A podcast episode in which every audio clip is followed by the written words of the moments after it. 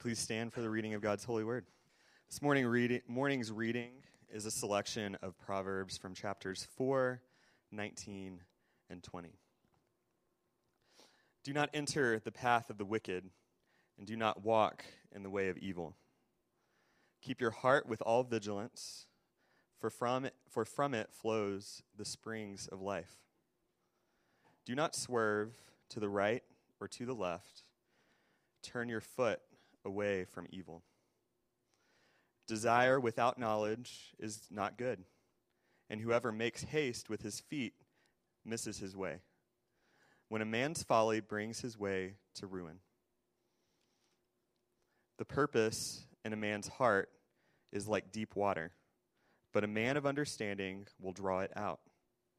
This is the word of God for the people of God. Please be seated. We're going to keep the scripture up on the screen, uh, and I'll explain that in just a second. If you do have a Bible, it would be helpful to open to the book of Proverbs. We're going to be turning back and forth just a little bit uh, as we examine um, what Proverbs is telling us about our need to find our wisdom in God alone as the source of all true wisdom. So, we're continuing this series called The Quest for Wisdom.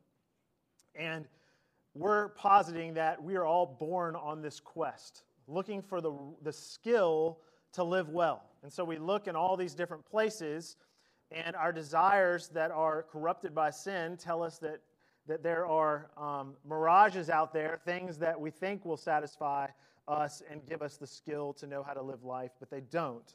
And we're really meant to find that skill in the God of Christianity, the God of the Scriptures. Um, and so we're on this quest to try to find that, and we need help to find that. We need guidance and protection and assistance with this. And I believe the Bible tells us where, to how, where and how to find that necessary wisdom um, to live life well. And so Proverbs is really, we've been, we've been going chapter by chapter so far, and we've done that with every book of the Bible from Genesis to Acts to Revelation. But Proverbs is not really meant to be taught verse by verse. It's very challenging to do that, it would take a really long time.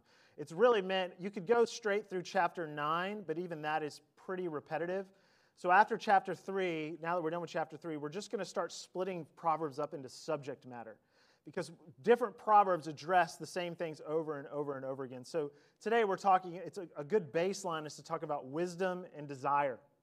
And then we later on we're going to talk about wisdom in family, wisdom in friendship, wisdom in our words, wisdom in sexuality, wisdom in money, so on and so forth. There's all this different subject matter that addresses every practical issue of life mentioned in the book of Proverbs. And so we're going to separate it by subject matter. And today's uh, Proverbs, if you will, are um, uh, the theme is wisdom and desire. So let's pray and we'll get started. Lord, you have given each of us deep desires for love, for connection, Father, many of our desires um, cause us to fall out of line with what you would desire us to be. Our desires are corrupted. Our desires need renovation and restoration and redemption. Lord, I pray that you would show us this morning by the power of your Spirit what you have given us those desires ultimately for that we might seek out you as the true source and the true delight of our desires. That you might be glorified and that we might live life in a way that we were created to live it. In Jesus' name, amen. So, my family this week watched uh, the movie Toy Story 4 for the second time. Natalie watched it for the first time. Has anyone seen Toy Story 4 yet? Yes. Uh, it's, uh, anyone else? Yep, Mike has, of course, seen it three times. Um, it is my favorite Toy Story movie so far, and I think I say that about every new Toy Story movie that comes out because they continue to get better and better. Um, but Toy Story 4 was particularly particularly resonated with me as you know a dad of three kids that now watches basically primarily kids movies. Um, I found that Toy Story 4 actually had a really redemptive message, and you know as pastor of a church, like the movies that have that redemptive message. I'm kind of gravitate towards that.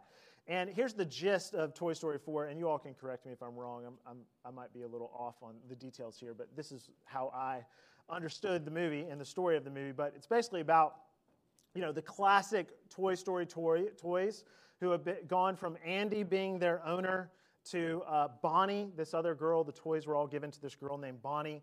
And we pick up Toy Story 4 where uh, the toys are with Bonnie, and she's um, introducing a new toy to this group of toys. And the way she introduces it is really funny and kind of interesting. Um, she goes to kindergarten on her first day of kindergarten, and Woody, who's like the faithful toy, um, who's friends with, he just loves Bonnie and wants Bonnie, whoever his owner is, he just lives to like make the owner happy and to please the owner. And so Bonnie's going off to kindergarten. She's scared to death. And in order to try to ensure that she has a great day of kindergarten, that she, she likes it and her day's not ruined, Woody sneaks into her backpack and goes to school with her. Unfortunately, when she gets to school, um, one of the kids takes her craft that she's supposed to be using to make some sort of thing. And uh, Bonnie's left there, kind of sitting there alone, and she's sad and she doesn't want, know what she's going to do. So Woody sneaks out of the backpack and he's frantically looking for some uh, stuff to help her make her craft, and all he sees is stuff in the trash. And so he grabs some stuff out of the trash real quick, puts it on the table while she's not looking. She turns around and she sees that she has what she needs, or she thinks she has what she needs to make this craft and you know kind of participate with the rest of the students. And her day is not ruined. Woody saved her day. Well, it's what she fashions out of that trash, which that is interesting. She decides to make a toy, and she makes a toy named Forky out of a, a, a spork that was left you know, one of those spoon fork things, the, the KFC hybrid that they so brilliantly invented. Um, she, she grabs the, the spork and she grabs like a popsicle stick and some wire and maybe some buttons or something like that. And she weaves together this very basic toy that just looks like a spork that stands up on like, you know, two popsicle sticks with feet. And then it has wire that has hands that look like this. So it's really ridiculous.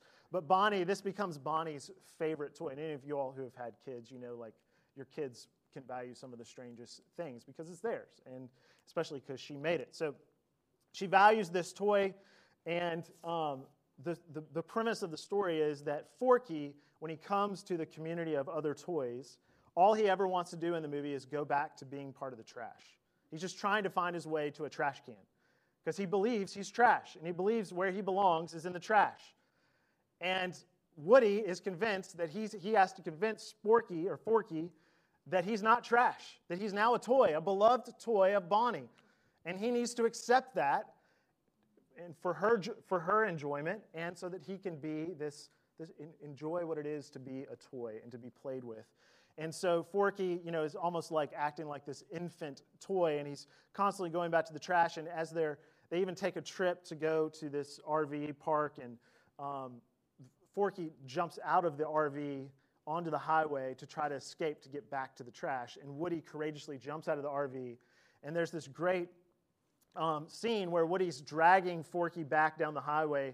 They're miles away from where Bonnie and the rest of the toys are, but Woody's courageously on this adventure to bring Forky back to Bonnie. And, the, and Forky says, Why do I have to be a toy instead of a piece of trash?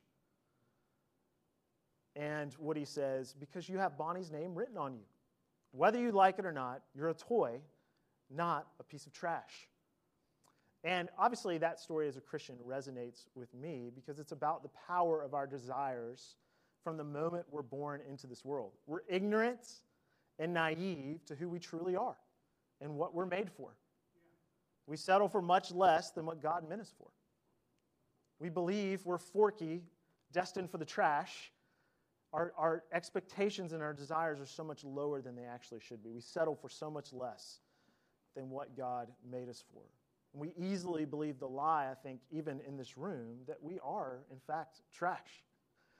That our, we don't have any worth apart from what we can achieve or apart from maybe what our stories have told us we are, when in reality we are God's treasure, with His name, as He says in Scriptures, written on our hearts. Every one of us, no matter where we come from, no matter what we're made of, no matter what's participated in building our story,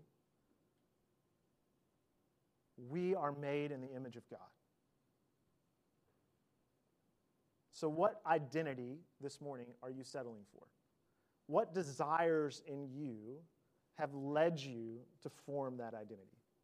Where have your desires caused you to go to find significance and identity and satisfaction? The truth is, like Forky, we need a rescuer to save us, to remind us of who we are and where we belong. We need someone to come along and change our desires for the world and show us what we were made to desire, which is community, love from our Maker, joy, and freedom. Because the one thing we share in common, one thing that we share in common in this room is that we're all creatures stirring with desires. It's one way we know there's a God. You've been created with desires to love and to be loved and to hate and to change and to know and to be known and to achieve and to grow and to learn and much, much more. And we feel these desires from the moment we enter the world, just like Forky. Solomon tells us here in Proverbs 19 that desire without knowledge is not good. Forky's desire to be in the trash is no good because he's lacking the wisdom and the knowledge that the other toys have from their experience of knowing who they are and what they're meant for. And it has to be shared. Our desires need to be rescued and realigned and reoriented and reshaped by the love of a loving God, a merciful God. We need godly wisdom to control and govern and stand guard over the desires that originate from our hearts, or we'll settle for, for, for trash, settle for less. So, a wise person understands two vital things from these passages this morning that our desires must be guarded and our desires must be guided. So, how do we guard our desires? And it says there, um, keep your heart with all diligence. It's really guard your heart with all diligence, for from it flow the springs of life. Many of y'all probably maybe, maybe have heard that verse before, but what does it really look like for us to guard our desires. The ESV translation says um, what it says up here. It says, keep with all diligence. That means to proact, it's a proactive command. Means that we must be proactive and not passive, passive in keeping close watch over the desires that come from corrupt hearts. Our desires flow from the heart like a geyser. They're constantly spewing out for all kinds of different things we want in this life. And so we got to keep guard over the source of our desires to make sure those desires are kept under control so as not to lead us astray. One thing that Proverbs is telling us, as we've already kind of established, is this is not just advice for kind of making your life better. To, to the author of Proverbs, who is Solomon, this is a, an issue of life and death. This is a man who knows what it is to submit to finding wisdom to live life well from God.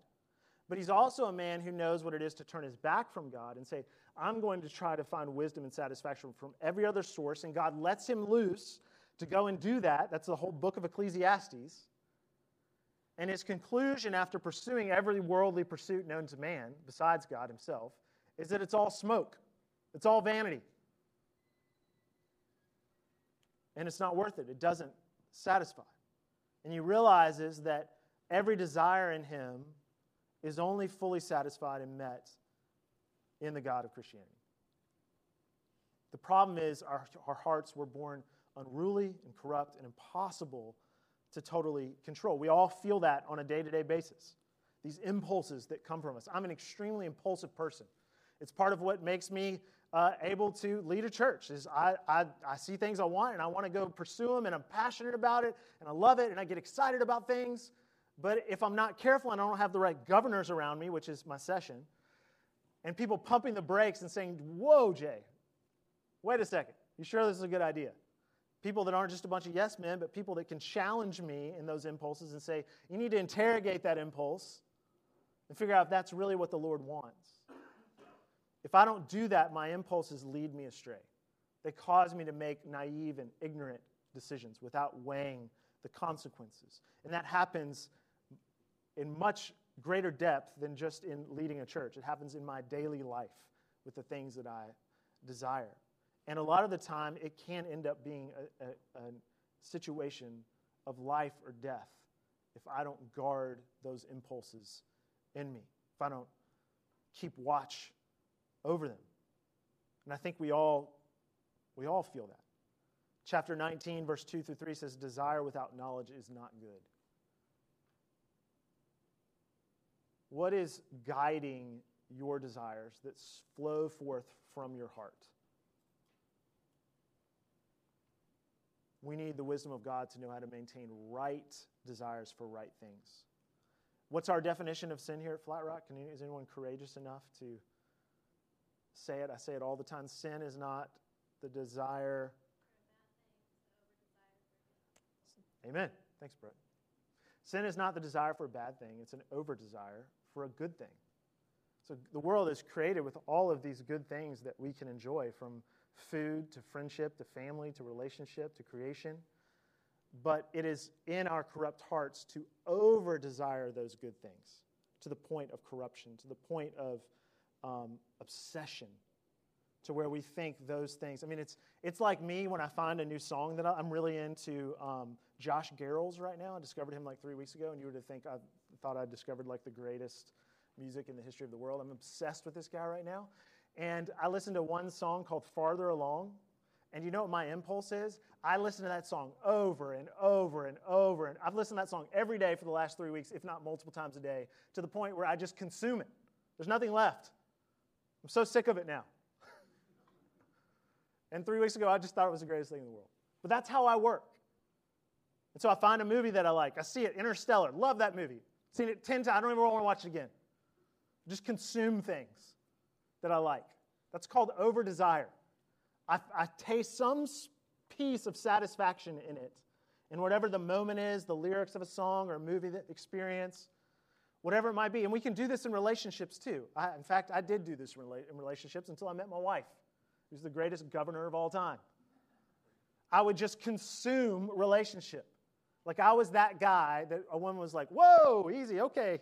Like we just met, and now you want to get married and have babies. That's weird. Um, but my desire, I didn't know, I don't know how to control those. I didn't know how to control those impulses. And they're always those desires for connection and community. Those are good desires. Desire for relationship and marriage. Desire for pleasure in music and the things that God has given us that are good, but then I over desire them and I consume them. So, how do I guard those desires? What do I do with that?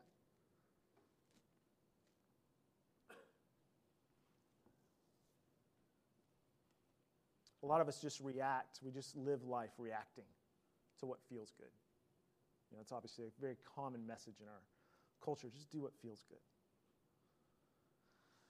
If we, do, if we don't have the wisdom to understand these, that first of all, those tendencies are sinful, and that it can even be a life and death situation, that they can, it, can, it threatens our lives, it threatens our relationships, threatens our community, our peace.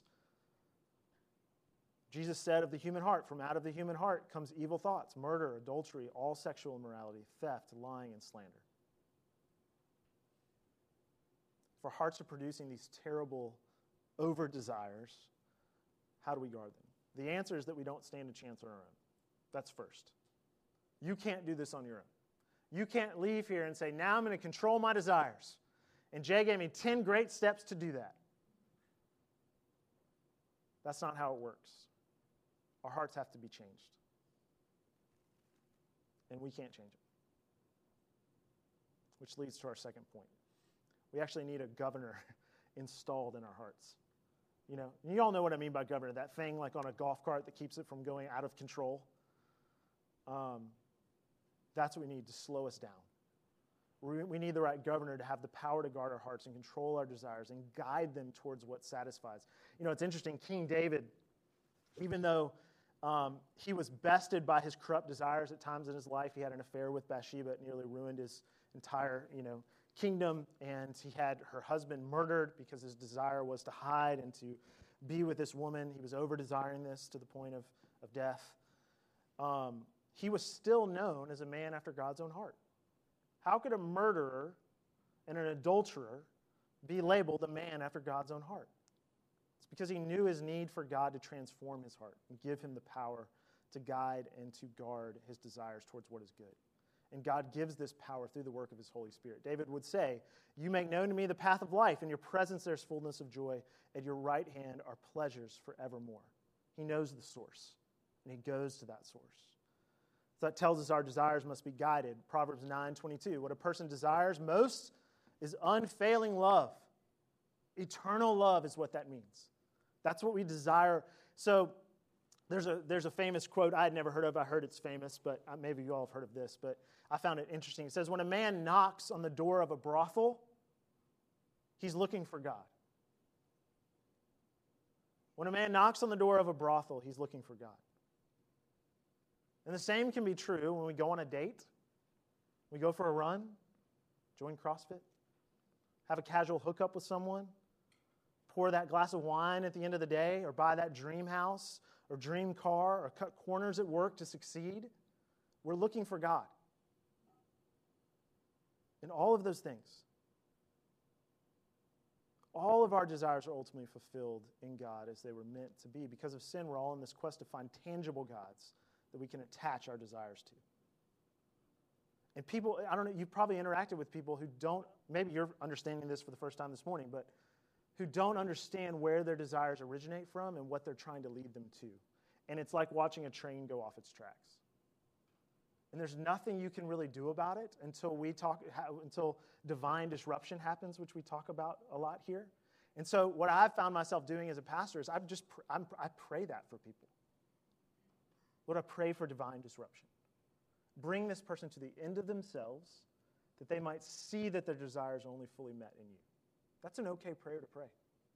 But here's the hard part it's pretty messy. And sometimes it even appears catastrophic watching that train go off the tracks. But they have to discover the track that they were made for.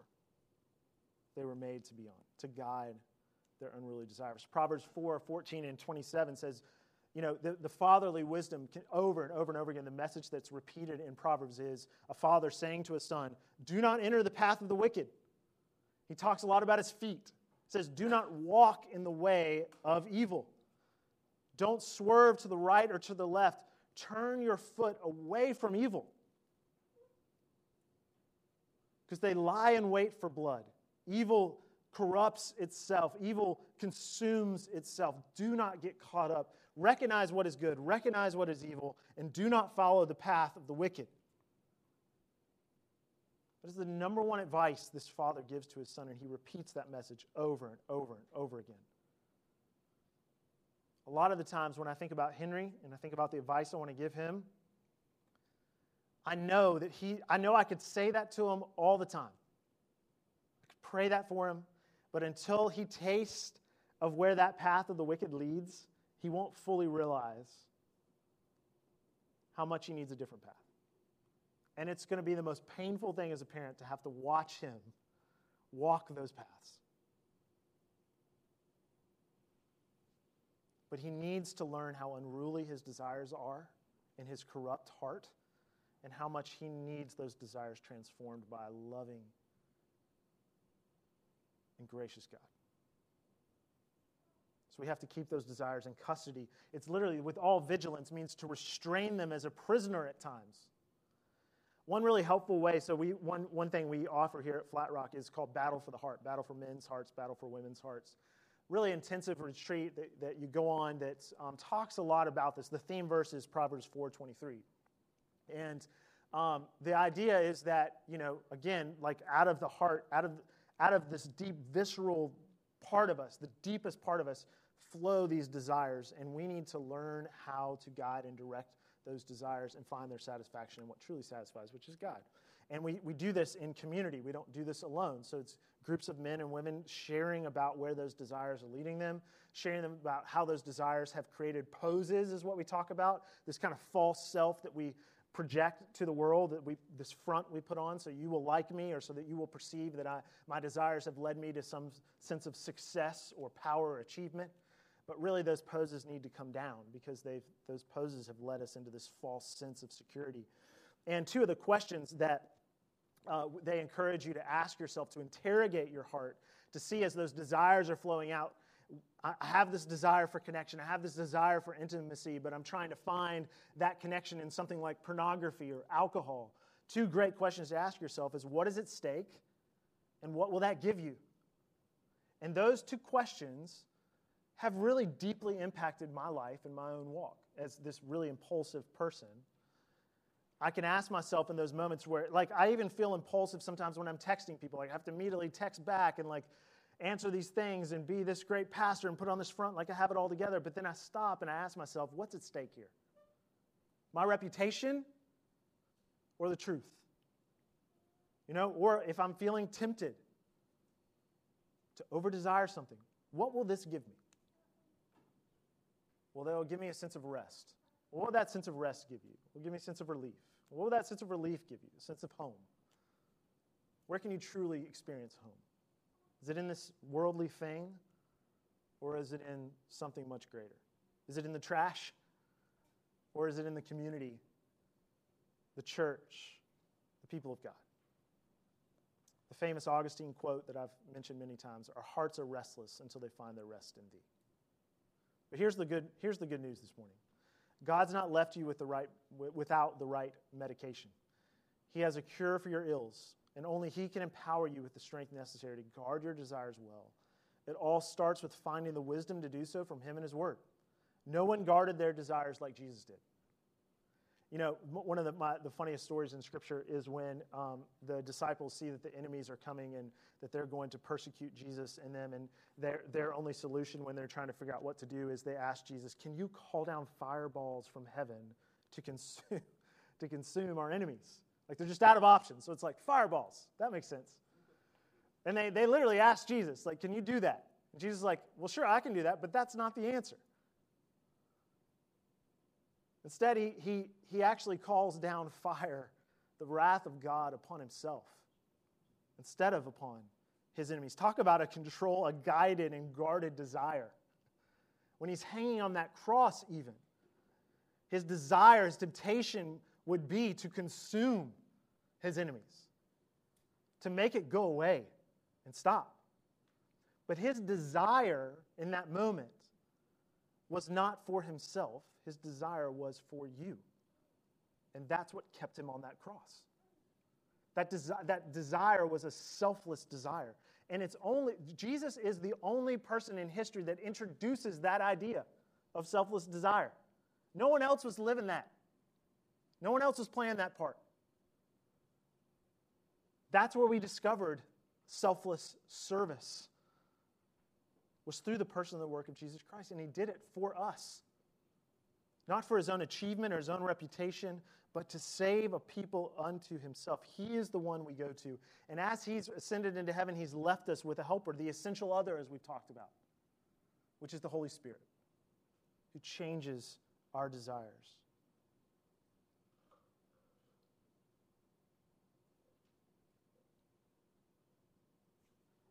Proverbs 19, 2 through 3. Desire without knowledge is not good. Whoever makes haste with his feet misses his way. When a man's folly brings his way to ruin, his heart rages against the Lord.